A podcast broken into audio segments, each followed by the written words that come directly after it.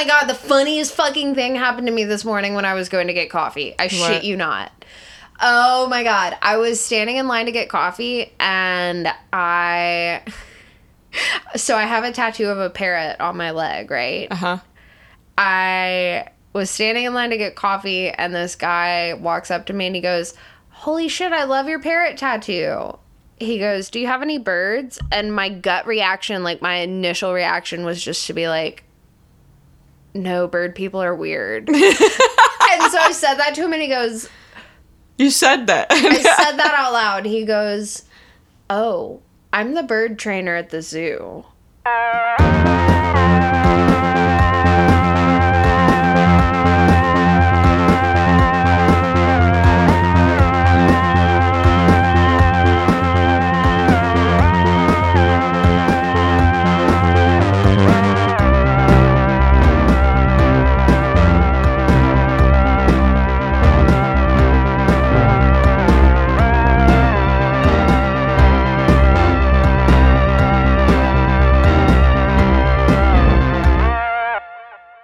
I'm Nicola, I'm Savannah.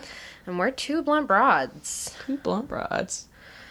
Talking about groups that don't like to be talked about. Yes, we are. Um, So we're talking about them. we're talking about them. I I know that they don't like to be talked about because my group, my church, my group, my um, well, I can say it. Okay, yeah. I can say it. okay, you say it. My cult. It's mine. My case is a cult. yes, I mine, will say mine is a church. Hers is a church. Mine is a cult. We really, really don't want to get sued on this podcast. No, I, think it's our ultimatum is not to get sued. I really don't want Scientology coming after me. Uh, please. Yeah. I'm just being as respectful as possible speaking about it. I think that I could handle Synanon. I could take them, Uh-huh. but Scientology, I think, is yeah. Yeah, we don't want to um, fight that bull. No. Yeah. I'm just I'm Um, sharing information. Yeah, I'm sharing rumors. But that's what I'm sharing. I'm sharing yeah. alleged things that have been put on the internet. you're gonna hear that word a whole lot Mm-hmm. in the next hour or so. Alleged. Right. I'm excited to hear about Synanon. Yeah, Synanon's it's it's nuts. Just I was researching this. I already knew a lot about it before I went into it. Um, but like just getting everything straight was completely nutso. Like there are some stories in this thing that will just make you laugh and cry and laugh at the same time. My favorite activity. um, before we get into it, I want you guys to keep emailing in your ghost stories and your true crime stories Yes, please. we're building a side quest episode. We just need a couple more stories to get it out to you guys. Um, our email address is twobluntbroads at gmail.com. Um, please send us, you know, correspondence. We love it. We I love waking up in the morning and making a pot of coffee and sitting down and opening my email and then one of my dogs barking to be let out and getting up before it even loads and taking the dogs out and then coming back inside and then sitting down with my coffee which is now cold because my dogs have made me get up from my computer and checking the email and seeing a message from one of you guys because it is really fun and it's a great a way to good start my day. Yeah. Yeah. So keep them coming. It's it's gonna be good. We have some patrons now, right? Yeah, we have some What are their patrons to thank. Shout them out. We've got Mally and Christy. Thank you guys so much for your support. It means the world to us. Wonderful. When you become a patron at any level, you get access to our close friends list on Instagram and access to a super secret Facebook group that has, you know, pre releases of what the episodes are going to be about. Um, it's got discussions about what future episodes should be about. Um, Instagram feed is going to be a lot of my dogs, a lot Personal of you guys. stuff. Yeah, who we are as people, Yes. who we are truly as people, and not this. Um, Which more and more that will come out with time yeah. on here as well. Just a little bit, you know. If you want to really know what's going on, that's how you do it. You'll learn who we are. Okay, so we have listeners in New Zealand. I bet that's not your VPN. No, it isn't. it's not. it isn't. We went I've all never the way put to it the in New Kiwis. Zealand. That's crazy. Isn't that cool? Wow, yeah. Yeah, we've got listeners in New Zealand. So, I might. No, now we don't have any. Now we don't have any. in New Zealand. Um, Shout out to you though. Shout out to you, cool. our less than 1% of listeners that are in New Zealand. Yes. also, less than 1% of our listeners are listening from the UK. So yeah. that's, that's pretty cool. rad. That is. Um, made it overseas. Mm-hmm. Um, I wish they would show us what cities in the US people are listening from so we could call people out there too. But right. I know we've got New York City whoa, I didn't know that. because my friend that lives there Oh, listens. well, yeah. Mm. Okay, so something a little bit lighter this week to kind of cleanse our palate from last week's case and the week before, which was really intense. I think we can all agree that those kidnappings are, are rough. Indeed. I think that kind of taking a little break to talk about groups that don't want to be talked about is is going to be nice for everyone. It's interesting stuff here. I think, yeah, it's interesting stuff. I'm going to go ahead and say I learned about this cult. I can call it a cult because I used to be in Alcoholics Anonymous. I can tell you that. No one else can tell you that. You can't tell anyone that. I'm just joking. You guys aren't in AA. it's not a secret. I used to be an Alcoholics Anonymous. I was in recovery for about three years, and I was really active in the recovery community at the beginning of my recovery after I got out of rehab um, and was living in sober living and before I got out of sober living. So for about six months, I got California sober after that. So I started smoking pot after right, that, but I didn't sober. drink for like three years. So my California sober, yeah, I I did a little bit of that. But this this is not California sober. This is in California, and it's claiming to be sobriety, but it does not Completely different. smoking weed while you're sober and going to AA meetings. Right. So yeah, I wasn't very good at AA. Obviously, I was smoking a lot of weed. um, but I still, you know, went to meetings a lot and it helped me not drink. Yeah. It was a personal decision. It saved my life. Um AA I will credit with a lot of that. Um that being said, I grew out of it. Yeah. I grew out of the mentality and the need for it. And obviously, I'm not sober 100% anymore. I control my drinking in other ways. And that's one of the main tenets of AA is that if you're an alcoholic, you'll never be able to control and enjoy your drink. Um, but I kind of broke away from it, and there are some things about it that really disturb me. Right. So I'm not gonna. I'm gonna try to separate myself from this story, kind of right here, after I tell this little anecdote, because I don't want. No, never mind. I'm not going to separate from myself from the story. I'm going to constantly be inserting myself in the story because I think it's really important as someone that's been through rehab and who's been through the recovery system Right. to reflect on what this cult is and its similarities and differences from existing rehabilitation groups. Right. that We're are not talking about AA as the cult here. That's not. no, no, it kind no. of sounds like yeah, it so far. That's sounds not like it. But um, well, no, no. Okay. Um, there are some tangents that I'm gonna have to avoid going on here. I'm not saying AA is a cult. I'm saying Synanon is a cult. Mm-hmm. So I was in a speaker meeting one day. If you're not familiar with AA, there are meetings that are closed groups where only alcoholics can attend and you talk as a group. So you share as a member of that group while the rest of the group is silent. And then the next person shares and they're not necessarily supposed to reflect on what you've said, but they can use it as a jumping off point so this guy was doing a speaker meeting which is different from a group meeting it's one person that tells their story and they tell you know what happened to them who they were who they are now and how they recovered so this guy stands up at the podium and he starts telling his story and he talks about being a member of this group in the 70s called Synanon.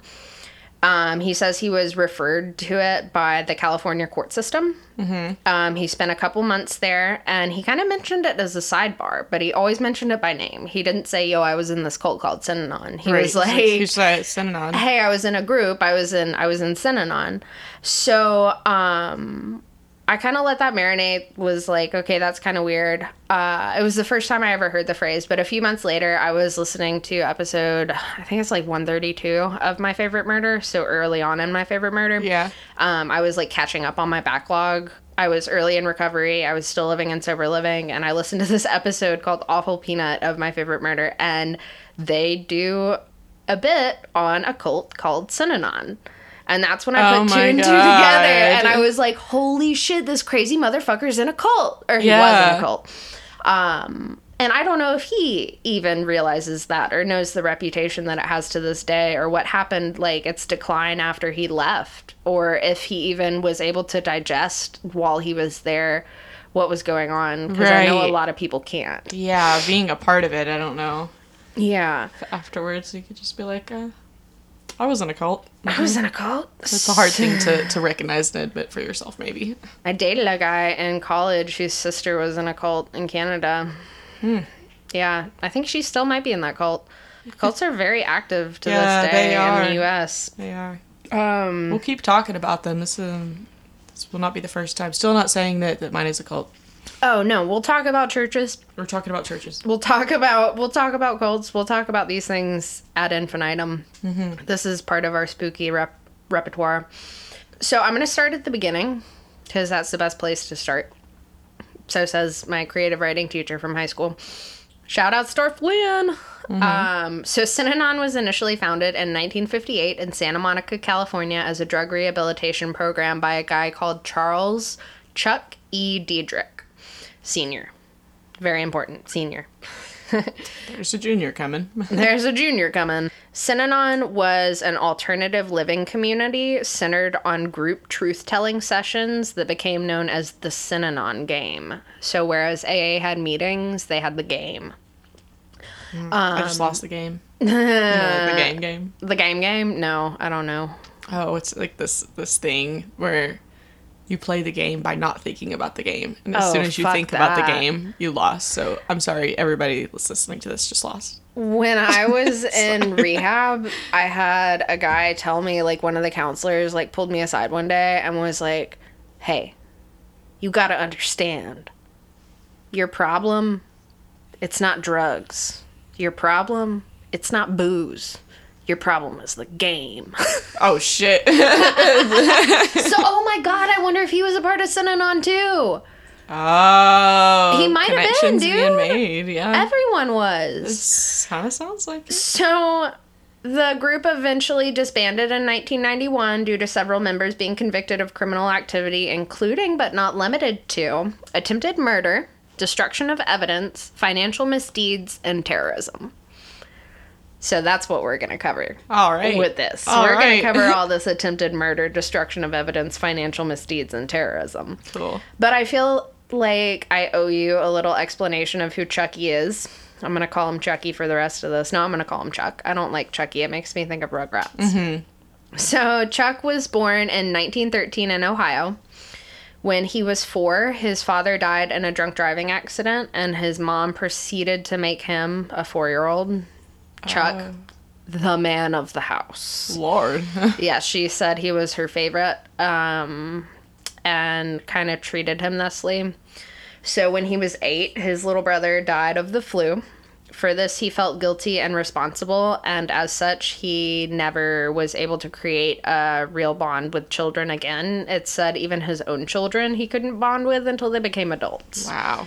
Um. How old was he when his brother died? So I, he know? was eight. Oh, he His- was eight. he oh, was eight, his and his younger little brother, brother was, Oh, like, four. I see. When he was 12, his mother remarried another man, and Chuck was fucking jealous because he went from being this mama's boy, like, to mm-hmm. his mom remarrying. Yeah. He got wildly jealous and he went on a little tangent of his own. The article that I read said he went drinking and rebel rousing. So he was 12? He was 12 Okay. and he started drinking heavily. Um, it's said that he was addicted to alcohol before he even entered high school. Thusly, he flunked out of Notre Dame after he got into Notre Dame. God mean, knows that's how. impressive. Yeah, he lost his marriage um, due to his drink. In the 40s, he got meningitis. He managed to survive meningitis thanks to the wildly groundbreaking drug penicillin. Um, okay. but he was left with a droopy eye and a facial tick, so he was kind of a funny looking guy. I'll, Yeah. We'll attach some pictures of him, but he uh, he's kind of a funky looking funky looking dude. He moved to Santa Monica, where he became a self professed beach bum. which I think just means a self professed day drunk. One day, some guy found him passed out on a kitchen floor and took him to an AA meeting. So, once in AA, Chuck becomes a fucking alcoholism enthusiast, mm-hmm. which happens a lot to people who get sober for the first time. Right. I think it's this phenomenon called a pink cloud. You're on a pink cloud, like you're floating and you're untouchable because you're sober and everything feels so good. Your brain chemistry is finally evening out. Like you don't have the shakes anymore. You're detox. Like you don't feel like shit. Like you are unstoppable and you're better than everyone else because you're fucking sober Right. and they're not. Uh, yeah. that is the mentality of early sobriety. And you really are better than everyone else because you're not drinking. Like, don't make that sound facetious or don't, I agree. yeah, don't make that come across as facetious because not drinking is fucking hard. like, Yeah. you are better than everyone else. yeah. So he became an AA enthusiast. He went to a meeting every single day, which is that's I don't know why every article that I read had to include that he went to a meeting every single day. That's like a very regular thing. Um, he started leading speaker meetings really on in his sobriety, which is like I told you earlier, where you get up at the podium and you tell your story. Right. That's not something that you typically do until you've been sober for like a year, until you've at You least finished really the steps. it. Yeah. I have a little note in here that I bet he was one of those guys that sponsors people before they've even finished the steps, which is a trope. It's just an AA trope. Um, he was kind of getting this reputation as a meeting hogger and would literally consume meetings talking about himself. And as such, a lot is known about him. Despite the f- guise of anonymity anonym anonymity yeah that's right um, alcoholics anonymous is very unanonymous so a lot's known about him a lot of people after he passed away came out um, and wrote about what they knew about his early childhood from um, what he shared he also kept diligent records he recorded pretty much everything that he did one day during a bout of paranoia he locked himself in his room and read all of emerson's self-reliance he decided to use it as his new Bible and he quit his day job to devote his life to cleaning up alcoholics. So in the 50s, AA was not really open to drug addicts. Um, oh, thank you. AA is not really open to drug addicts because the it was thought in AA that the issues suffered by drug addicts tended to be significantly different than those suffered by alcoholics. Right. That's bullshit. Mm-hmm. That's fucking bullshit. That's fucking bullshit. Like, I don't care if I piss people off by saying this because one of the main tenets of alcoholism is that once we begin to consider ourselves as different or unique, we fall into a trap. Yeah. There is. N- mm, once you start to consider yourself, there used to be this saying when I was in rehab that alcoholics look down on pill poppers, pill poppers look down on IV drug users, and everyone looks down on glue sniffers. So in the 1950s, AA was not really open to drug addicts because issues suffered by drug addicts tended to be significantly different than those suffered by alcoholics, according to AA. It's kind of still like that. Um, drug addicts can attend AA meetings, but using words that you use to refer to narcotics is kind of shunned. We would call them solid forms of alcohol. So in the 50s, Dederich takes some acid as part of a study. A lot of these guys in early AA were on acid. That's interesting. Yeah, Bob and Bill, the two guys that like started AA, were part of an acid study in California in the 50s. Wow. Yeah, so they didn't consider it not sober to do hallucinogens. Um So there's guess, a lot like, of debate on that these days. anything that you don't have to do a spinal tap to show up in your system is doesn't count. Yeah, right.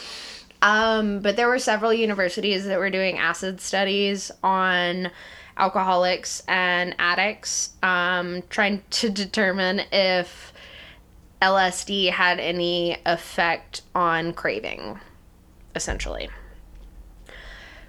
He takes some acid and he comes to the conclusion that good and bad are the same thing. Okay. right. Yeah, I've done that before. Uh, It's all just actions and living. Yeah, it's all just actions. He came to the conclusion that good and bad were the same thing, and around this time, his speaker meetings went from having normal religious overtones, like a lot of people in A will have really religious overtones. Mm-hmm. Yeah, I was thinking that when you look at the 12 steps, it's all a lot of religious stuff, isn't it? It's all about surrendering yourself over to a higher power. And they never. The thing that makes it different from a religious organization is they don't tell you what your higher power is supposed to be. In the big book, it's written as God, but the big book was written in like the 20s. And so there's a huge. It's really hard to explain. There is a big crossover between Christianity and not Christianity, but God centric religion, omnipotent, one God based, one deity based religion, Right. um, NAA. But they protest it to the grave. Like any alcoholic that you meet that's active in the program is going to tell you it's not religious at all. So after he took some acid in the 50s, his speaker meetings went from having normal religious overtones to psychological and philosophical overtones. He gathered his own following and started a group called Tender Loving Care. This group, Tender Loving Care, gathered TLC. TLC, yeah, uh huh. The first TLC. I don't want no scrub. Scrub is a guy that can't get no drug from me. um, they gained a significant following, and in 1958, he incorporated the organization into what he called the Synanon Foundation. Synanon is a word he invented, integrating togetherness, sin, with the unknown, anon, or in other sources I Sinners Anonymous. Sounds Sinners like. Anonymous. In another article I read, a drunk slurred together the words symposium and seminar, leading to Synanon. okay. Um, but back in TLC, they started playing something called the game, which is it was referred to a couple of people like psychiatrists and psychologists that went to Synanon to study the group and see why it was successful. They referred to the game as something called gut therapy. I asked my therapist about this today. I was like, what is gut therapy? Is that a real thing? And we Right. Googled it together, and all we were able to find was like cognitive behavioral therapy treats irritable bowel syndrome. So I don't know if gut therapy is a real thing, but I assume it's referring to what the game is, which is Calming your stomach. Um, calming your stomach. No. the game is essentially like a not funny comedy roast. Like you stand in the middle of the room and everyone stands in a circle around you and they're able to say whatever the fuck they want to you about you. all right. Yeah. Sign me so- up. right? so they're allowed to say anything to any effect. Um, it doesn't have to be true. And it's supposed to elicit a reaction from you. So you're supposed to get angry, you're supposed to get upset. So I assume what they mean when they say gut therapy is like therapy at the gut, therapy that strikes Okay, for the gut, yeah. therapy that It hits you in the gut. hits you yeah. in the gut. So it's like supremely, absolutely like psychological abuse at Mm-hmm. the hands of a group of people. Right. So in the game, the only thing that was banned was the threat of violence and violence itself. So you weren't allowed to be like, I'm gonna fucking beat your face in. Right. You could be Physical like, physical threats or something. you could tell people your mother is a worthless sack of shit. You're a junkie. You're never going to get anywhere in life. Like, you could beat them down as much as you wanted to verbally. You just couldn't threaten violence against them. So, at this time, back in the 50s, the group Tender Loving Care was based out of a small storefront in a really seedy part of Venice Beach. The group survived on begging for scraps from catering trucks, women turning tricks, and donations, which I directly quoted that out of an article, and I would like to go back and say we don't say women turning tricks on this podcast. We say women doing sex work. Right. Um, so I just wanted to go ahead and say that's a direct quote from this article, which will be cited in the show notes. Um, pretty soon, drug users started coming into these tender loving care meetings, but Dederich said since there was already AA, he was going to kick out the drunks and keep what he called the dope fiends. So in early 1959, Tender Loving Care moved from their small storefront, officially became Synanon, and they moved into an abandoned armory on the beach. In the early 60s, Chuck began to mobilize the media and his Hollywood connections to promote the organization. And in 1967, Synanon purchased Club Casa del Mar, a large beachside hotel in Santa Monica. This hotel was used as the group's headquarters and as a dormitory for those undergoing addictions treatment.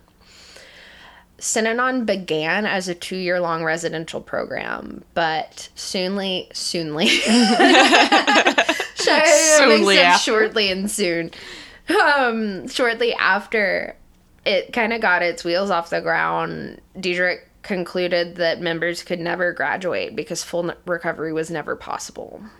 Which, Okay, you gotta be there for life. yeah.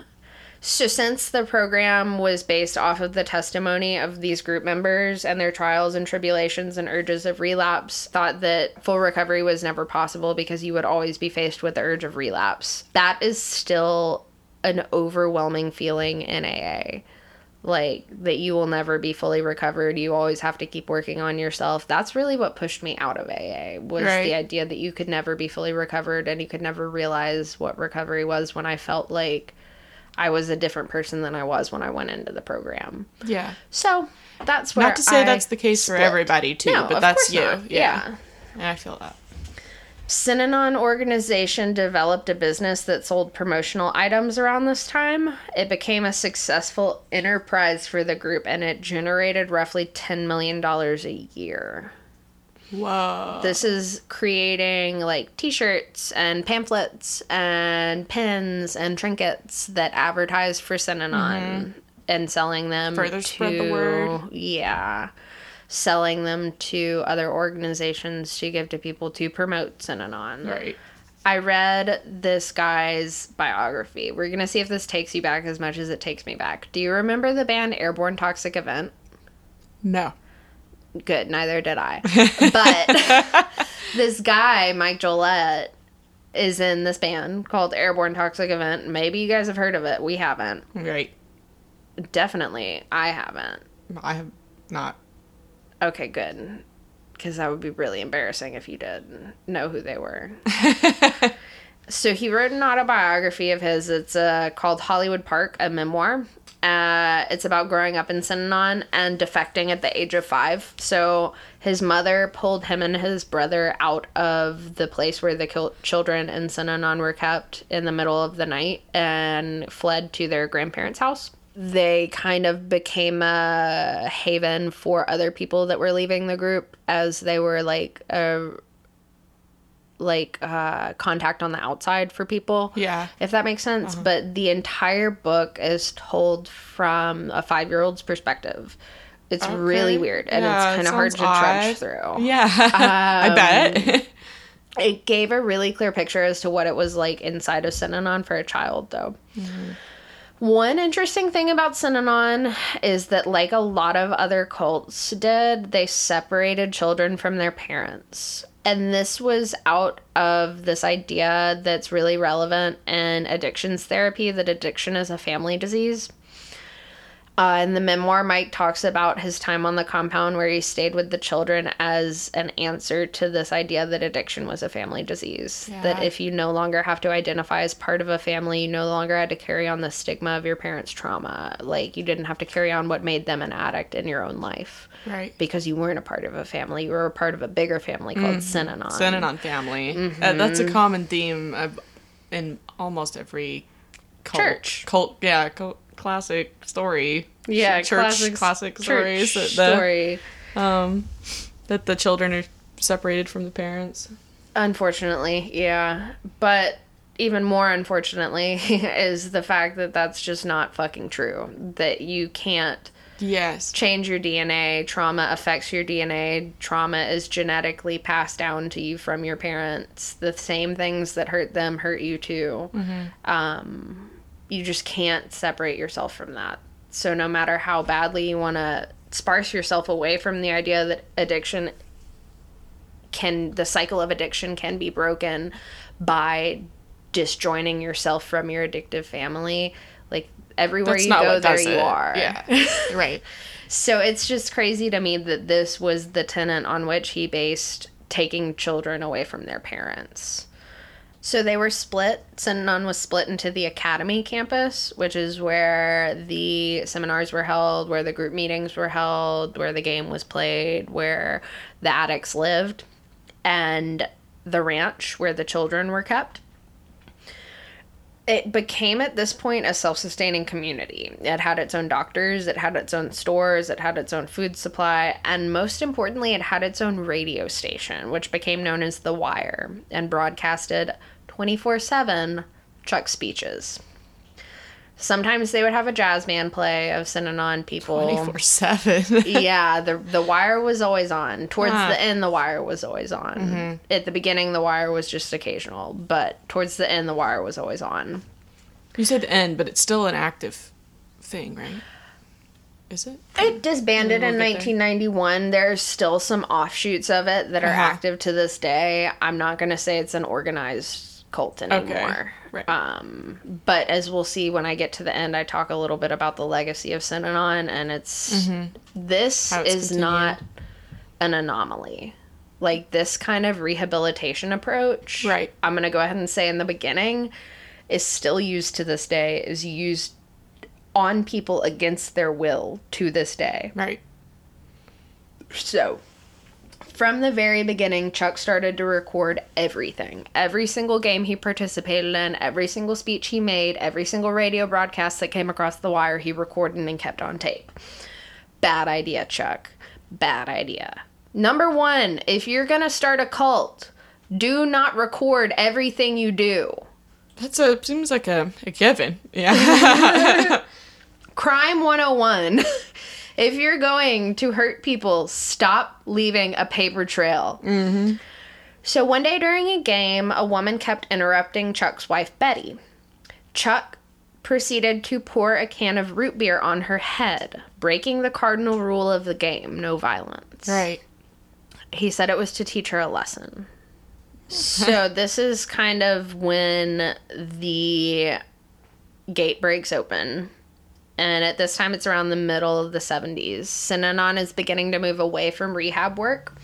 Donations are beginning to dry up, and members are starting to leave.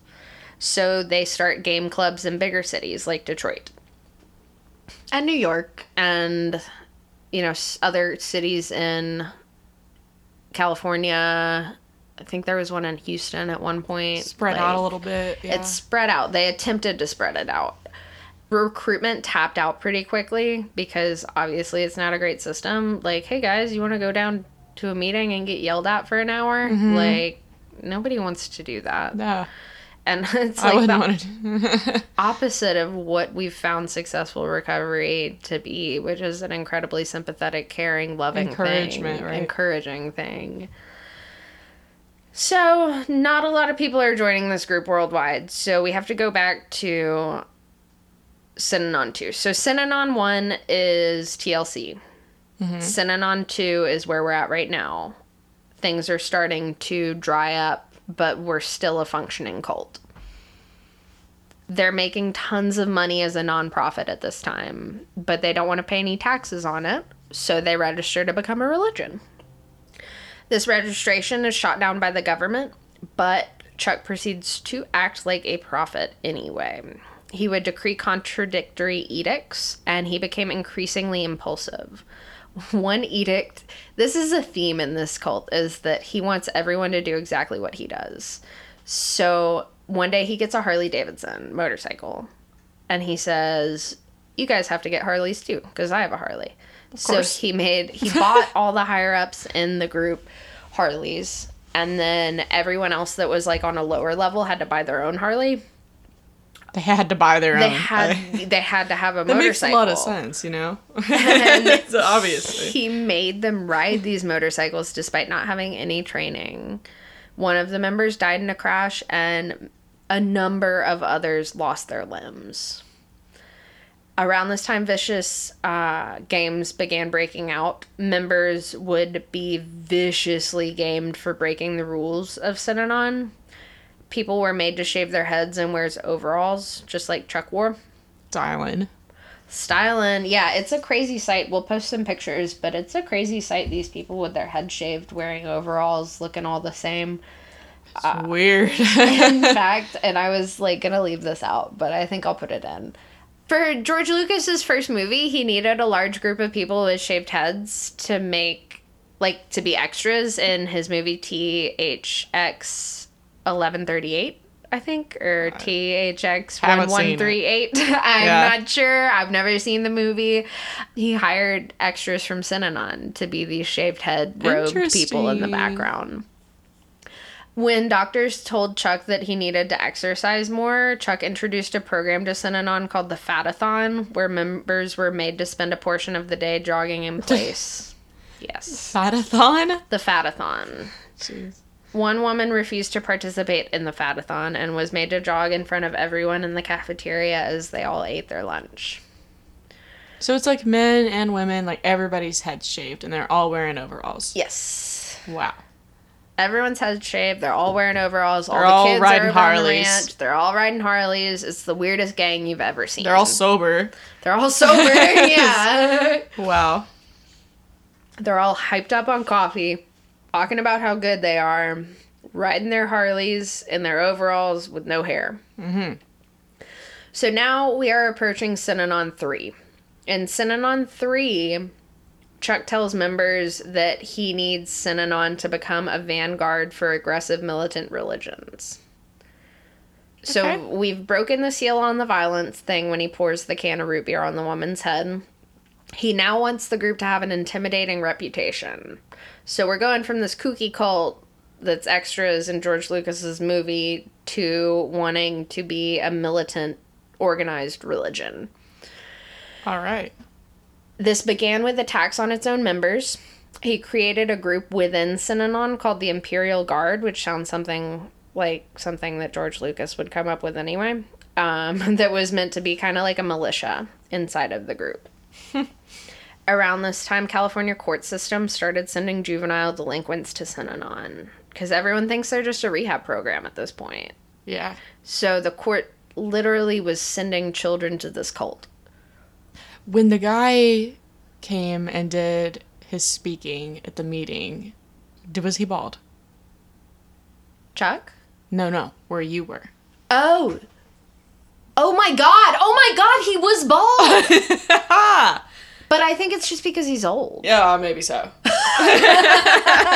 there are different reasons to be bald. For different reasons, but I don't know. I couldn't tell you. That's crazy, but he was bald. Yeah, I can see it in my mind's Yeah. eye right now. no overalls, I'm assuming. Though.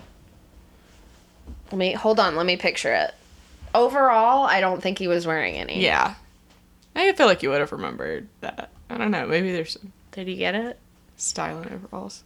I said overall. Overall. He oh. was styling. it was lost overall. Not sure if he was wearing the overalls. overall uh, the kids that were brought in by the California cult system, or the California court system, not the California cult system, the California court else. system were put into what was called by Chuck the punk squad, and they were made to do the dirtiest work. Beatings of these kids became routine.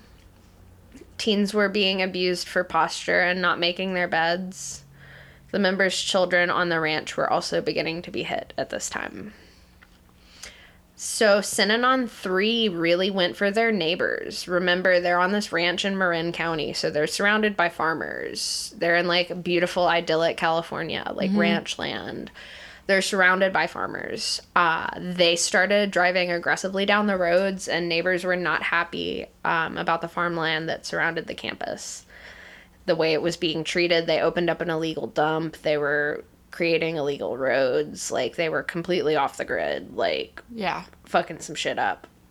When two locals of Marin County's car broke down near the Synanon campus, they were kidnapped by Synanon members and tied up in a warehouse and threatened to This escalated so quickly. yeah, like, be holy beat. shit. It does. Synanon 3 got super intense. I don't know what happened to Chuck, but someone hurt him. Mm-hmm. Chuck came and screamed in the men's faces that they should be fucked up and then called the cops on the two hostages. So he called the cops on the hostages, on the people that he had tied up in the warehouse. yeah, there's something deeply wrong with this dude. yeah, the cops came. They blamed Synanon and asked the DA to press kidnapping charges. Surprisingly, they blamed the guys who kidnapped the people. The DA proceeded to not press charges. One of many times that the DA is going to decide not to make a case against this group when they really could have stopped a lot of pain and suffering. So they have this neighbor on the ranch named Alvin Gambonini. What a good Italian name. Alvin started having disagreements with Synanon about a road that had an, an appeasement on it. Um, I don't know what an appeasement is. I did not look it up. We're just going to say it's a part of a road. yes. Alvin is having this disagreement with Synanon, and he learns that Synanon bought $75,000 worth of guns. All right. At this point, he becomes afraid to plow his fields. One day, as he was driving down the road with his family, 20 members of Synanon fell on him and attacked him. They jumped on his truck, they beat the teeth out of his head, and only one member out of the 20 was charged, and he got 15 days. what? Yes. Alvin got the teeth beat out of his head, and this one Synanon member got fucking 15 crazy. days for assault. The massive gun purchase was picked up by the media, and Chuck said it was to protect the group. On February 1st, 1976, Chuck got on the wire and read a long speech entitled, entitled Childbirth Unmasked, which I would really love to hear this man's take on childbirth. Yeah. Love Anytime a man can chime in on childbirth, I get really excited. I'd have a speech on it. Yeah. So if men, if you have anything to say about childbirth, send us an email to bluntbroads at gmail.com. I would love to hear your opinions.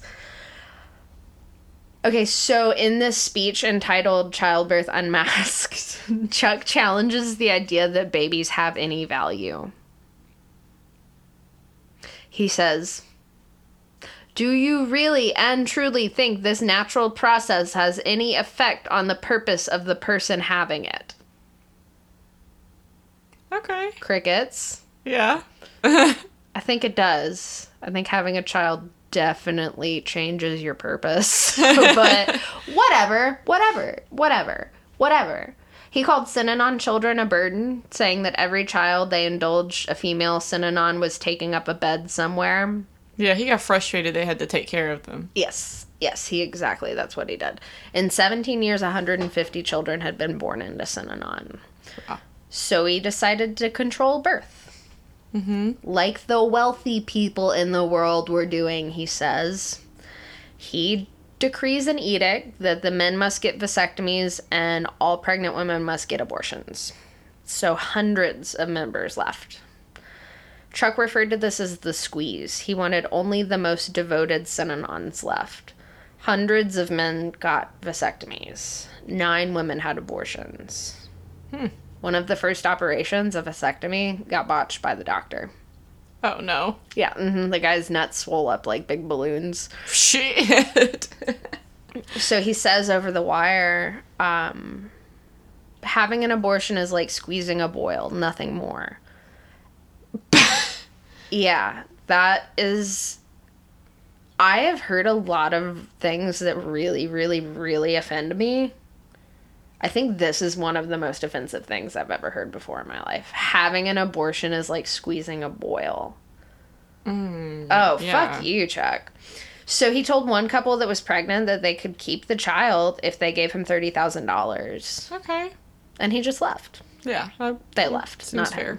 Obviously, Chuck sticks around. So his wife Betty dies. He falls into a deep depression. He starts crying in front of Synanon members, uh, which is unheard of for a cult leader to cry in front of his people. Like, that's nuts. So he was sobbing in an extreme way, and he, in reaction to his wife passing away, doubles down on the squeeze. He sets up a labor count or a labor camp in Badger, California for what he calls deadbeats, who are old timers. Um, an old timer is a phrase in AA just for a person that's been in recovery for a long time. So they were for old timers that had no money left to pay him that he wanted to leave. He sent 20 old timers down to Badger County in California to a remote area to build 10 shacks in the hot sun and move boulders Okay. all day and all night. They had to live in tents. They were rescued by some rich lady that was a member of Synanon, just known as the heiress. I don't know very much more about that. Um, two months after grieving, Chuck announced that he was ready for a new wife. He started wearing bright red suspenders and he called them his courting suspenders. Okay. That worked. He used the wire to tell everyone about the kind of woman that he would like. And I quote, if you're ready for the best Tinder profile of all time, Chuck is looking for someone with the body of a 30 year old, the wisdom of an 80 year old, and the intelligence of a 45 year old woman. And a face that could get her a contract in Hollywood, but with enough experience to have her face ruined totally. he just broadcast this to his members. Like I'm sure he's looking for somebody within Synanon. Oh, yeah. So it's like was. literally a dating profile. It's just that's, that's that is so Guess weird. who's looking for an eligible bachelorette? Your loyal leader. Yeah. So a dozen women were into this. Wow, we got a whole like twelve Mm-hmm. He got a whole 12 responses. This should have been like a bachelor style dating show. He essentially turned this into The Bachelor. Oh shit, yeah. He start he was like, "Well, I guess I'll go on dates with all of them." You're right. The first woman he had a dinner date with, but wouldn't get in she wouldn't get in the hot tub with Chuck after dinner. So she was obviously out. Yeah, booted. booted out tooted and booted um the second one didn't reject his advances so a couple days later they moved in together one day during a game his new wife called out his sexual performance this game was being broadcast across the wire so he screamed at her don't you ever do that in a game with me and he just could not let this go. He would spend hours every day talking about his sexual prowess. And he started a campaign to make couples fuck better. Hmm. Men were encouraged to learn about tantric sex and try it. In 1977. At the same time, he doesn't want any of them getting pregnant. Yeah, you're allowed to fuck, but you're not allowed to have Right. the natural. They've all had vasectomy, so yeah, they've all had vasectomy, so it doesn't matter as long as you're fucking within the group, I guess. S- keep it within the family. Mm-hmm. In 1977, Chuck declared all married couples had to separate and go through what he called emotional surgery, where they had to pick a new partner or they had a partner assigned to them by Chuck.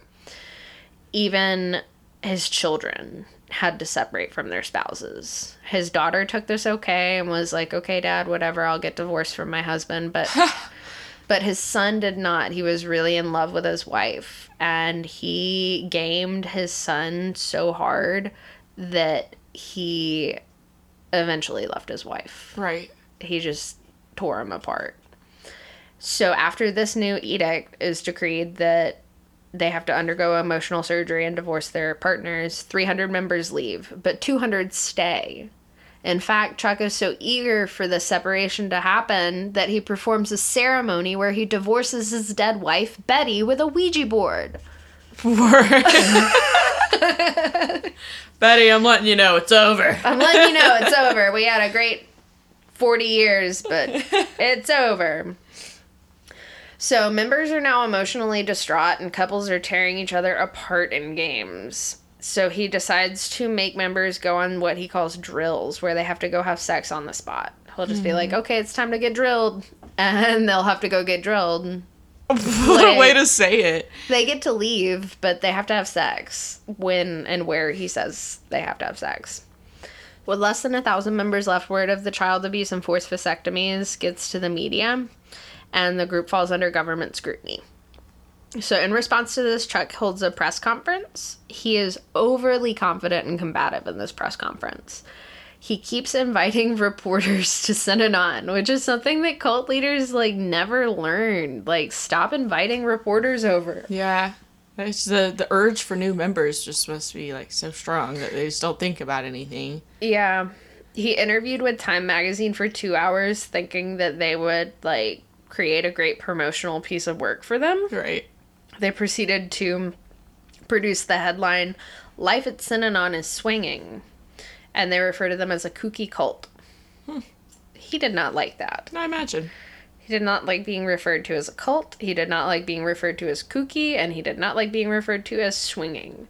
Mm-hmm. He declares a war against media, writing negative articles against them. So, after San Francisco's KGO ran a series of reports, Chuck sent a spokesman to New York to read a statement to ABC shareholders saying, quote, There is great danger for you, your wives, and your families. I'm familiar with the element that stands at your doorstep and Synanon filed the seventy-six dollar million dollar the seventy-six dollar $76. lawsuit, a seventy-six million dollar lawsuit against Time and one against ABC. They won against ABC. No, just one lawsuit. oh, against one ABC. loss. Okay. Mhm. I was like, oh, what? At this time, because of the press, Marin County was under pressure to conduct an investigation, and two investigations were brought against the group. One was a civil investigation into the reports of child abuse and violence. In 1978, Chuck handed over the director title to his 28 year old daughter, Jade. He still kept all the money. He moved to DC to try to make more powerful contacts, but he couldn't because people saw right through him he was harassed by the press and he threatened a reporter with a cane one day, like an elderly reporter. Yeah. He threatened him with a cane. No, he was elderly. Duh, he had a cane. And he threatened a reporter with his cane and he fled to Europe with his lawyer and his wife, uh, landing in southern Italy. He flew over a couple of his like inner circle people, and what proceeded to happen was a giant drunken orgy. He would make people switch partners every day, like switch spouses every day.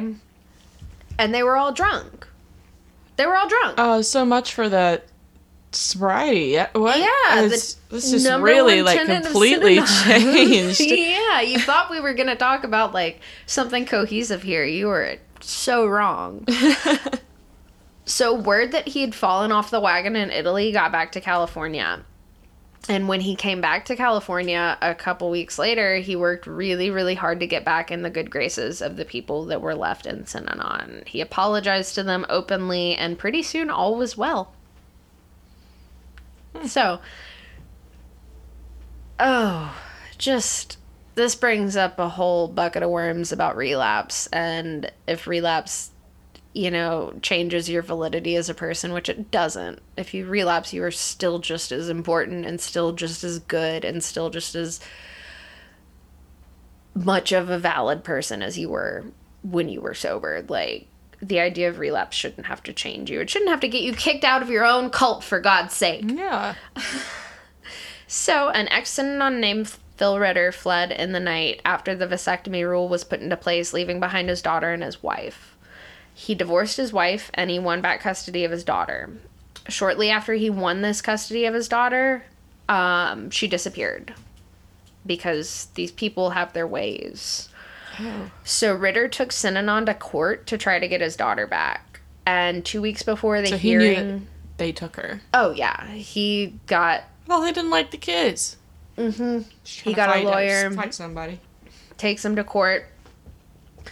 Two weeks before the hearing, two thugs with pantyhose pulled over their faces pull up to Phil in their driveway, like in his driveway where he lives with his daughter. And actually, coincidentally, where he lived with his daughter and also the guy from Airborne Toxic Event, Mike Jollett, that wrote the autobiography. So Ah, Mike, as a really child, the saw this attack happen. Yeah. Um, they beat him to a pulp with pipes. Um, they shattered his skull. It led to spinal meningitis, but he survived, and police did nothing. Oh my. They must have been paying the police off somehow. I mean, Oh, absolutely. yeah, definitely. The same month, Synanon lost a court case against a woman who was admitted against her will into the group. Her husband hired attorney Paul Morantz, who is such an important source for where I got this information. PaulMorantz.com tells this whole story, by the way. Mm-hmm. This guy is a renegade for. He essentially was the one who abolished this system. Not that the system's not still in place in rehabs, but the the cult. He was the attorney that got everything fresh and out there in the news. So when she came out of Synanon, this woman had a shaved head. And what had happened was she was having a pre psychotic break. She'd had these in the past. Her husband took her to the clinic and was like, okay, I'm going to come back and pick you up after work and we're going to take you to the mental hospital. While he was at work during the day, the clinic shipped her off to Synanon. And they shaved her head they brainwashed her they tried to brainwash her they mm-hmm. essentially they kidnapped her Yeah. and so Morantz brings charges of kidnapping and brainwashing against Synanon. And a doctor that he puts on the stand says that this woman has endured a rape of the mind, which I think is a really eloquent way to put what cults do to you, to the human brain. Right. Yeah. Yeah. It's that's a way to word it. Yeah. Morantz filed a lawsuit for brainwashing and kidnapping against Synanon. A judge ordered the family some money. A sum of money. A sum. They Single ordered sum. a sum of money to the family for this woman's kidnapping and brainwashing. Shortly after the court case concluded, Synanon members put a rattlesnake with its rattle cut off into the mailbox of Paul Morantz, All right. who goes unwittingly to check his mail one day and gets bit by this rattlesnake. He survived, but he refers to this as the longest murder in history because he has a um, extremely rare blood disease from the snake bite. So now the heat is on with Marin County to prosecute Synanon because we have just had Jonestown happen. Okay. And if you're not familiar with the Jonestown Massacre, a cult in Jonestown had a tragedy. They all were mass murdered. And we'll May- cover that Might later. talk about that at some point. Right. And that is me deliberately saying as little as I possibly can so that we can cover that in the future. Mm-hmm. The attack was heavily covered by the media because of this reaction to Jonestown. And two men called Imperial Marines, like we spoke about earlier, the militia force within Synanon, confessed to putting the snake in the mailbox. Finally, during this investigation, the compound in Badger Creek was searched, or in Badger, sorry, in Badger, California was searched, and tapes were seized. And in these tapes, uh, Chuck is seen threatening lawyers and threatening media.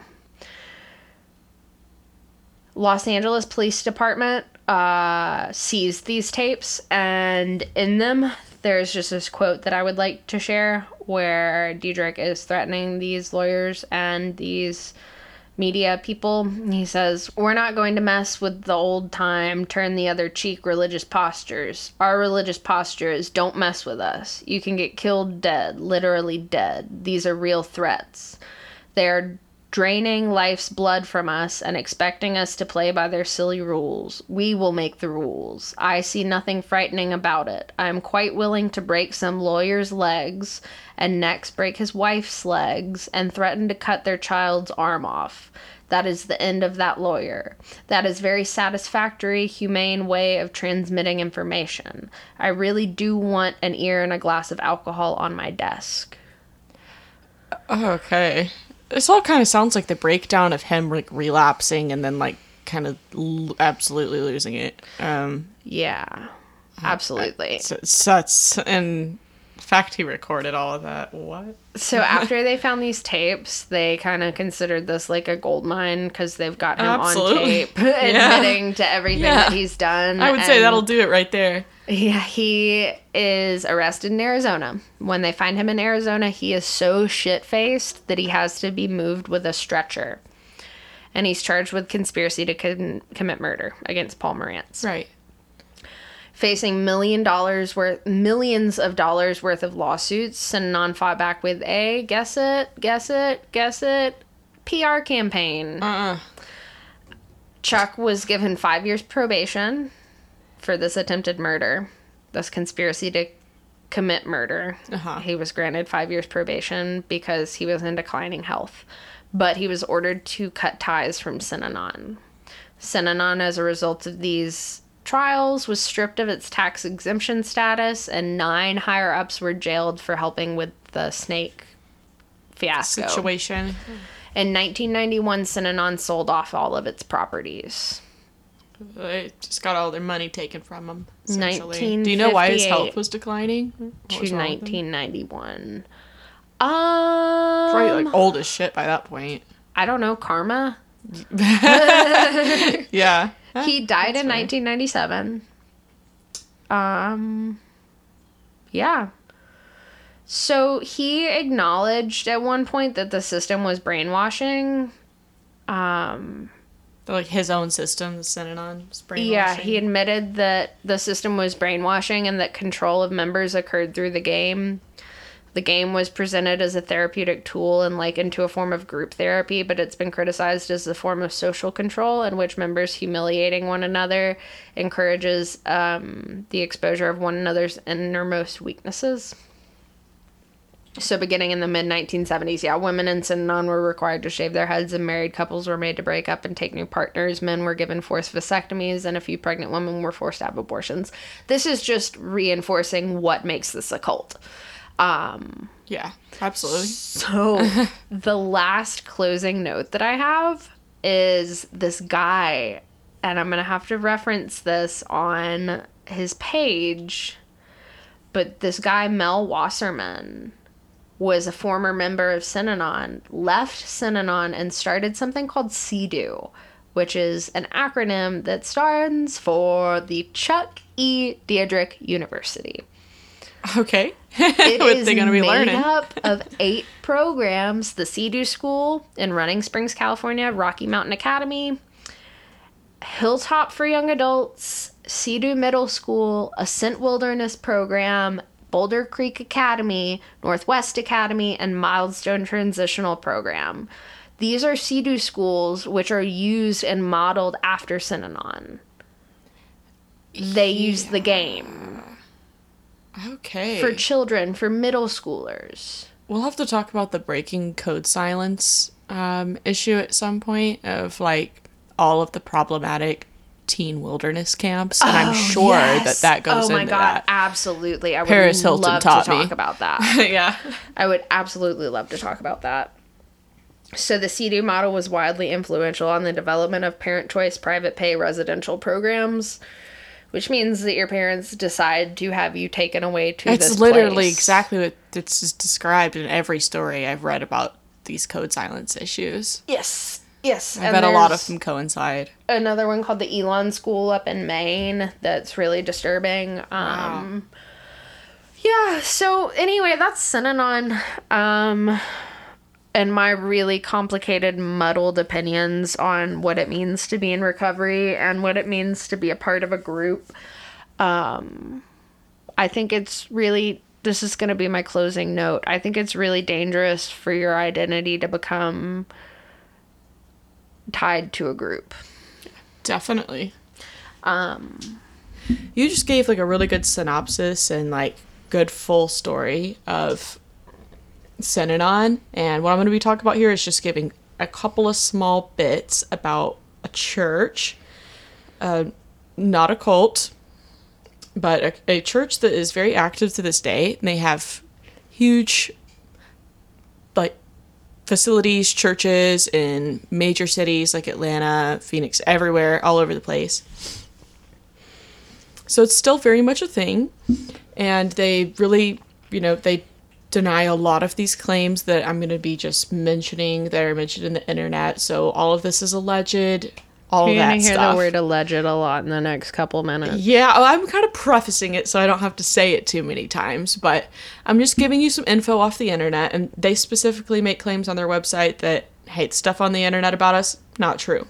So I'm just reading some stuff off the internet, is what I'm doing. But there's been a lot This of. is going to be really hard for me, Savannah. I'm going to have to like sit on my tongue. Oh God, I am talking about a little bit about Scientology and specifically its founder and his writings, L. Ron Hubbard. Uh, So, L. Ron Hubbard Oh wait, can I tell you something Yes, first? tell me. Okay, so I went to Third Man Records Mm-hmm. in Nashville, in Tennessee, which is Jack White's record label, and he sells L. Ron Hubbard's tapes. Like Yes, uh, he's a Scientologist, isn't he? he's probably is. Allegedly. Alleg- he allegedly probably. I mean, it's a religion. Yeah. Like, you know, he, he probably he is, a member of the church. So, in case you needed to lose a little bit of respect for Jack White, Well, I mean, not to say that it's not a respectable thing. If you're a Scientologist, fuck yeah, I want to know more about your life. Tell me. Write to us. yeah, I'm really interested in the subject. I've watched like all of the documentaries you can about Scientology, uh, and I, some of them are kind of clashing pieces of information. A lot of people leave the church and they leave in like an upset way, and you know who knows. But a lot of the stories do line up from former church members. I'm just gonna point that out. They do. So I'm just kind of telling the stories that line up about that and the things that people say. Uh, so, just to get started off, L. Ron Hubbard, he was considered a science fiction American author. He founded the Church of Scientology. He was born in 1911, passed away in 1986. However, Scientology is still very much a thing. It has changed uh, leaders.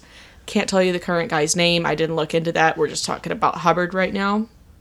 His book called Dianetics, The Modern Science of Mental Health, led to him founding this church.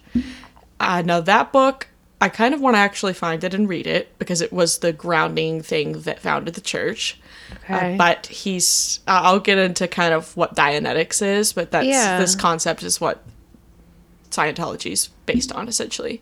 okay, So from there, he watched the church grow into a worldwide organization, which many of us know is still extremely active to this day. I read that he admitted he actually hated writing science fiction. He preferred Western stories about horses and boats, but science fiction is where he made his money. dude. So I he kept writing that. I just did nails on some woman the other day, and she was like, "Yeah, I started as so she's a writer, Uh-huh. and she was like, "Yeah, I started as writing like lit fic, like literature, Mm-hmm. like fiction, and."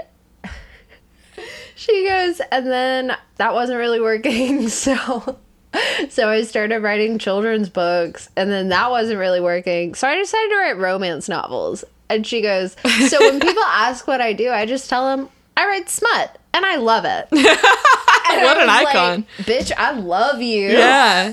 Hey, writers gotta find their passion and, and this this was not his passion, but somehow a religion was formed around his um I don't you know, his writings. So It We'll keep- happens, man. we'll Think about the guy here. that wrote the Bible. He's just sitting there like, fuck, you guys took that seriously? yeah, there's like a few people that contributed to that one, but Oh, a couple of them. Mark, Matthew, Luke, and John. right. Yeah, a couple, a couple people.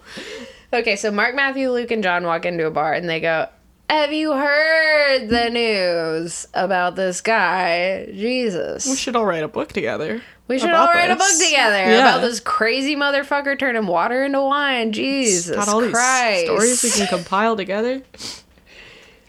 So some of you may heard of the documentary that was made about Scientology by it's a it was a series by Lisa Remini. She's a semi well known actress. I didn't know her name until Is she came out with all of this stuff. on HBO or on Hulu? Uh, I think it's on Hulu. I think I watched that when I was sick. Um, Yeah, it's a several part documentary like TV show kind of deal. and she talks about Uh, she's an ex member of the church. She's a former member. So is she, pretty and blonde and her mother is in the Uh, I documentary too. I, from my recollection, I don't think she's blind. I couldn't tell you. What's it called again? It's uh if you just look up Lisa Remini Scientology, you'll find the name of it. I didn't include the name. Oh yeah, I know exactly what you're talking about now. yeah, uh, her series I honestly didn't find as interesting as some of the other documentaries I found, uh, but I do think you know it's a good one to watch. It's interesting stuff. If you're interested in just former church members talking about their experience, not saying that they're being factual about it at all. They could be liars. Very much. So, she made this documentary series about her time in the church, which they refused to comment on beyond saying that everything she says is false. However, it does, I gotta say, it does align with many former members' accounts of their time there. According to Remini, members are encouraged to buy all of the texts that L. Ron Hubbard ever wrote. Specifically, 12 of his books are considered the basic texts of Scientology. The package purchased through the church of these books allegedly cost $4,000. Oftentimes, a member would have to repurchase the books as they're often updated. I don't know by who, but you know. What a skis Uh, this is according to R- Remini. Well, he's dead. So Yeah. whoever's in charge now. I, I, so I can say know. whatever the fuck I want to say about him because he's dead, right? Well, uh, he's still the founder of the church, you know. yeah, but we gotta tread lightly. He is. I can talk about how ugly he is. He Yeah. looks like a bloated, freaking Not a pretty man. gout riddled pirate. right, so this gout-ridden pirate, you know. this gout riddled sci-fi writer. Like he looks like every oh my god. He looks like every bad writer in a critique workshop that's like looking at you like, I think this is historically inaccurate. like I want to slap him in the face with a wet dead fish. Yeah. Well, can't anymore, but that's that. Is reincarnation a tenet of Scientology? Do you get to, I don't know. I don't think so. where I, do you go after you die in Scientology? I, that's a great question. I did. I, I, I actually. I don't. I don't think you get to find that out until the upper tiers, probably. Which is what I'm going to be mentioning. Is what you find out when you get there. Uh, they also encourage members to buy multiple book packages so that they can donate them to local libraries. But they won't, you know, donate them themselves. The members have to buy them to donate them. This is all still according to Lisa Remini. And just a little extra tidbit until I dive into what some of these books talk about. There's a course called The Total Bridge of Freedom that members are required to attend to reach spiritual actualization. The Total Bridge of Freedom is a series of steps that every Scientologist must follow to attain this spiritual freedom and ultimate spiritual enlightenment. They get to this whole ceremony at the end where they are given this quote unquote true knowledge. You know, they reach the end and they find they get to they get access to know the truth behind everything. Each required course is about $650 each, according to Remini. It's like one on one therapy sometimes, so people really do usually feel like they're actually getting something out of it. In addition to the courses, Scientologists must attend auditing, which is like the church church's term for therapy. It costs eight hundred dollars an hour. This is Wow. kind of what Scientology is known for because it's a bit unusual and it's done what they, using what they call an e meter. An e meter measures the electric an e meter measures the electrical activity on a human being's skin, and these audits can be administered to children as young as six years old.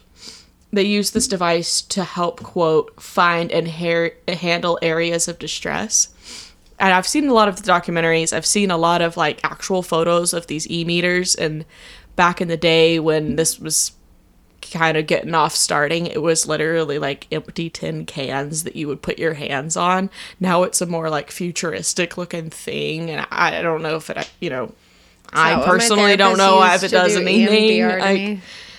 I'm not sure, but then you have like an older member of the church that like kind of deciphers your e meter levels and like finds your areas of distress, and then they use it as kind of therapy, and then they talk to you about what's going on in your life, you know that kind Do of stuff. Do they use it as therapy or do they use it against you? They they use it as therapy, which is a way of using it against you know like Yeah. they they kind of do help these people feel better from 'Cause I think what I've about- seen. I think about Synanon and it makes me think, you know, gut therapy or whatever they're doing with the game is meant to help you in the long run, but it's meant to hurt you in the short term. this church differing a lot of ways and from Synanon, it's still being like enormous, an enormous thing. Uh, I think they just take a, a very different approach and they, they like kind of give good to people, but their big thing is that it's expensive. So I read some varying things about the cost of these sessions. It seems kind of like maybe they base it off income. People like Lisa Remini and Tom Cruise are examples of celebrities that maybe had to pay more. But the lowest number I saw for the sessions with the e meter, like auditing, was $100 an hour, and I only read that in one place. So this stuff's pretty expensive to be a part of the church while you're working your way up to these different steps to be different levels. And your ultimate goal is to get to the end where you get this like truth this knowledge. Um, so the, di- the different levels of the church basically if you spend enough money and hella hella time on top of that like you have to put a lot of time studying into this. They typically require like nine to ten hours sometimes a day studying uh, just so you can reach these top levels where you get to know the the quote real secrets is just what I'm gonna call it right now. So now I just snapped. We're gonna start talking about Xenu. Xenu. I found out where you go when you die in Scientology, by the way. Where? Venus. Oh, word. Planet of Love. You go to a landing station on Venus. Right. Uh, there's a lot of stuff on the internet. Who knows? Like, if you're No, this is from Scientology's website. Oh, it is. Okay. This is confirmed from the horse's mouth. Huh. Um, when a Thetan abandons its physical body, they go to a landing station on planet Venus where the Thetan is re-implanted. Oh no, that's Thetans. Thetans are different. I'm about to tell you what a Thetan is. I thought a Thetan was a Scientologist. Nope. Nope. Was it a Uh, very, very. Nope. Nope. Thetans are completely different. Oh, what the fuck? Okay, so we're talking. We're talking about Xenu here. I'm gonna preface it with saying that the Scientology FAQs part of their website strongly states that they have no belief that they are descended from aliens. They say that's ridiculous and not much more than that. But I want y'all to remember these exact words. They do not believe they are all caps descended from aliens. That's what it says on their website. So just keep that in mind as I talk about this because it actually has like nothing to do with the wild stuff that yeah, anyway. So the story involving Xenu gets a little bit complicated, so hopefully I can spit this out correctly. In short, Xenu was a tyrannical dictator of the Galactic Confederation. From my understanding, he's a very large lizard man. 75 million years ago, Xenu was faced with an overpopulation crisis and brought billions of people to Earth, which was then called Teegeeack back then ah. where he threw all of these people into volcanoes and on top of that blew them up with atomic bombs inside of the volcanoes. Wow. So this left a bunch of spirits shit, called Thetans to survive, which are still present to this day, clinging clinging to certain humans, and they can only be removed through, you guessed it, auditing. this therapy that Scientology oh, provides. my god. Yeah. So it's all the stress, all the trauma that you have. It's just the Thetans, right? But active members. So okay, I mean, that's I'm what gonna- religion is. Religion just offers an answer. It provides an your- answer your for your suffering. Right, exactly. And that's why it was really important for me to learn in like 10th grade, like the basis of religion is that it offers explanation. Like, imagine you are at the dawn of humanity and you're in a cave and your friend over there doesn't wake up one day. Like, what are you going to come up with in response to that as a visceral gut reaction to this person not waking up after a couple of days? How are you going to explain it? And mm-hmm. if you consider that the basis of religion, like to provide comfort and to provide solace from this ultimate question of death, then it makes total fucking sense that you would read this shit by a science fiction author and be like, okay. yeah, we're down on to something that." here. I th- this is like more based on like the the pain during your life, during your actual life. Yeah. Like you're only depressed because you got a Thetan on you, and you know. Sounds like Catholicism. But me. this isn't what they actively all believe. Like I'll ex- I'll explain that Okay. in a second. But so this galactic confederacy that Xenu was ruling consisted of 26 stars and 76 planets, which the planets had an average population of 178 billion. So he had a, just a real population issue here.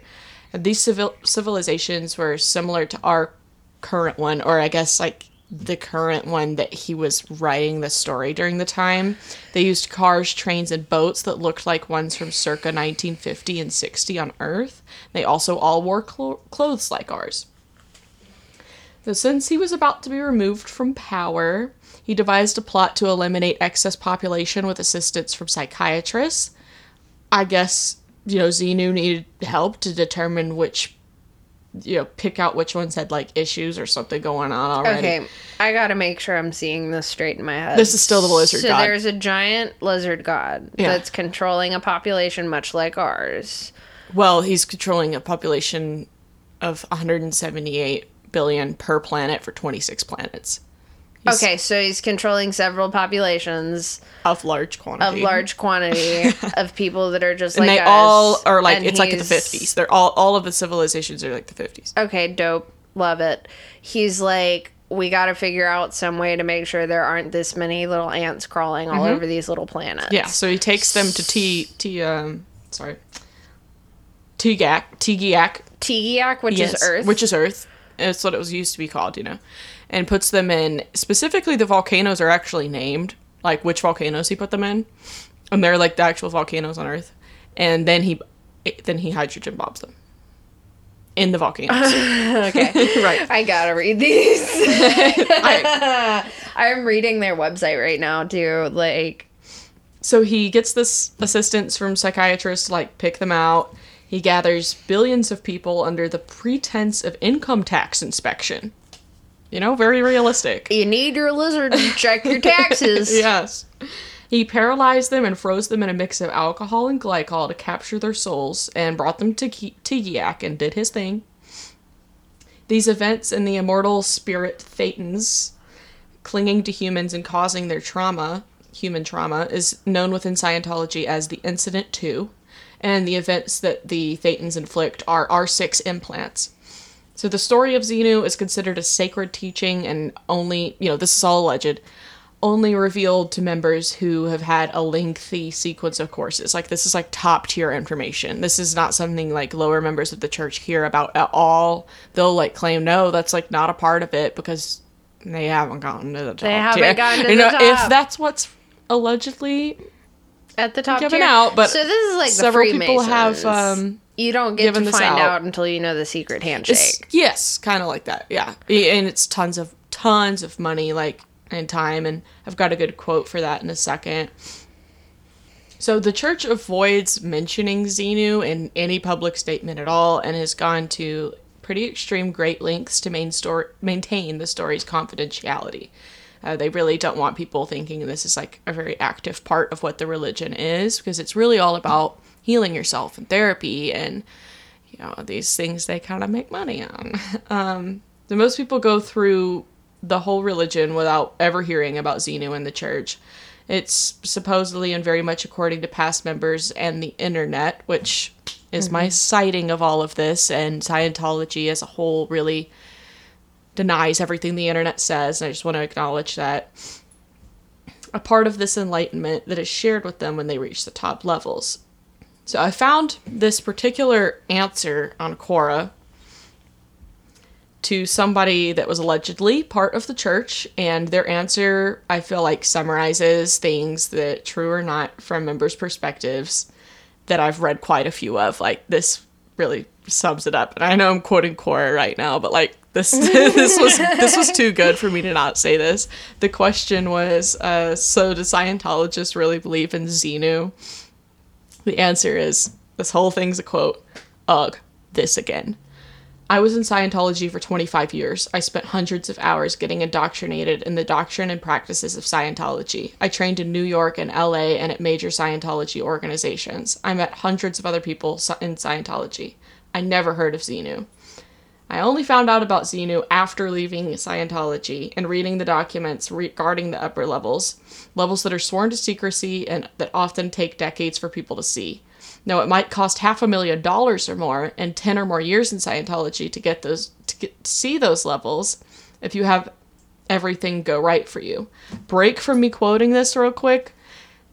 This person was in it for they said what 25, 25 years, Yeah. but they're saying if you've got enough money 10 years will get you there but you got to have enough money and the 10 years so Shit. yeah continuing the quote from this this person who answered saying they were in the church for that long I believe that 99% of the people who do something in Scientology never see the Xenu story. It is just the rare person that gets that far in the secret indoctrination. The people I knew who did make it that far all had to read the Xenu story. It exists and thousands of people have confirmed it out of hundreds and hundreds of thousands of people who came and went into Scientology over 70 years. They thought they often were aghast that this ridiculous thing was the big secret they waited a decade or more for and spent a quarter million quarter million dollars more to see. I would be so pissed off if I spent that much money Yeah, and time that- and they were like, okay, There's a lot of accounts of people being like, is- "What?" And then they're like, "It's got to be deeper. I've got to not believe the story." oh it's my continuing god. the quote. Some people leave when they see it and realize Scientology is bullshit. Others think the story is fake and the reaction is a test. Others realize that they will lose their jobs, homes, and families if they don't act like they believe the story and that it helped them tremendously. Oh so they play act to keep their lives. Wow. Which, interrupting the quote again, that's a huge thing. Scientology, from things I have read on the internet and things I've seen online and actual videos of Scientologists going to people's homes, just gonna throw that out there. And who knows if it's real, right? Um, they supposedly will like really entrap you once you're involved and they're not Yeah. going to leave you alone they're going to ruin your life they're going to make everybody you know separate from you That's the number one tenant, I think. Um, is this. God, this is hard to talk about. I really have to not talk right now because I'm just going to screw myself over. Um, okay you want me to continue or- I'm just going to say the sentence separating you from other things. right like separating you from your identity and making you cling on to another identity is a very dangerous thing. I'd be inclined to agree with that. There we go. Yeah. I, I said it before in this podcast in a different context, and I'm going to say it in this context. Mm-hmm. When anytime your identity is prescribed to a group, it's a very dangerous thing. Yes. I agree. um, to just finish off the quote of this person on the internet, very, very few actually believe it once they're exposed to it, but some do.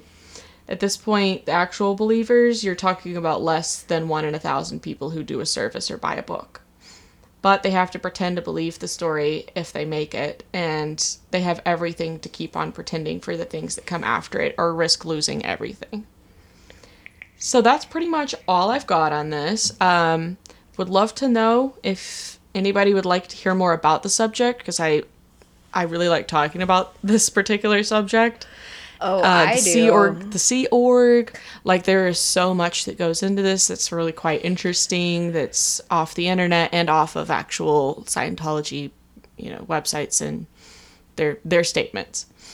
Uh, so y'all let us know in our email or just like send us a DM on Instagram if you want to hear more about Scientology. I'm like really excited to talk about it all the time.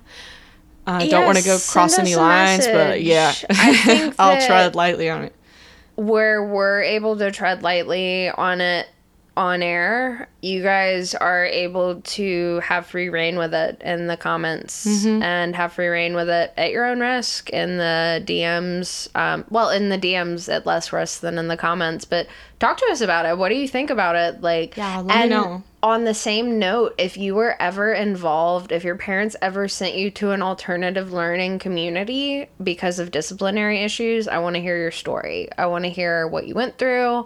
I know um, a couple of you have just from knowing you personally. So I want to hear what happens there. What's it like? My brother was in one. Like, he's not going to be pissed at me sharing that, but he loves to talk about it. They ate hummus and pita all the time, and he has like a, an aversion to it to this day. He was in Outward Bound, which um, is not a cult.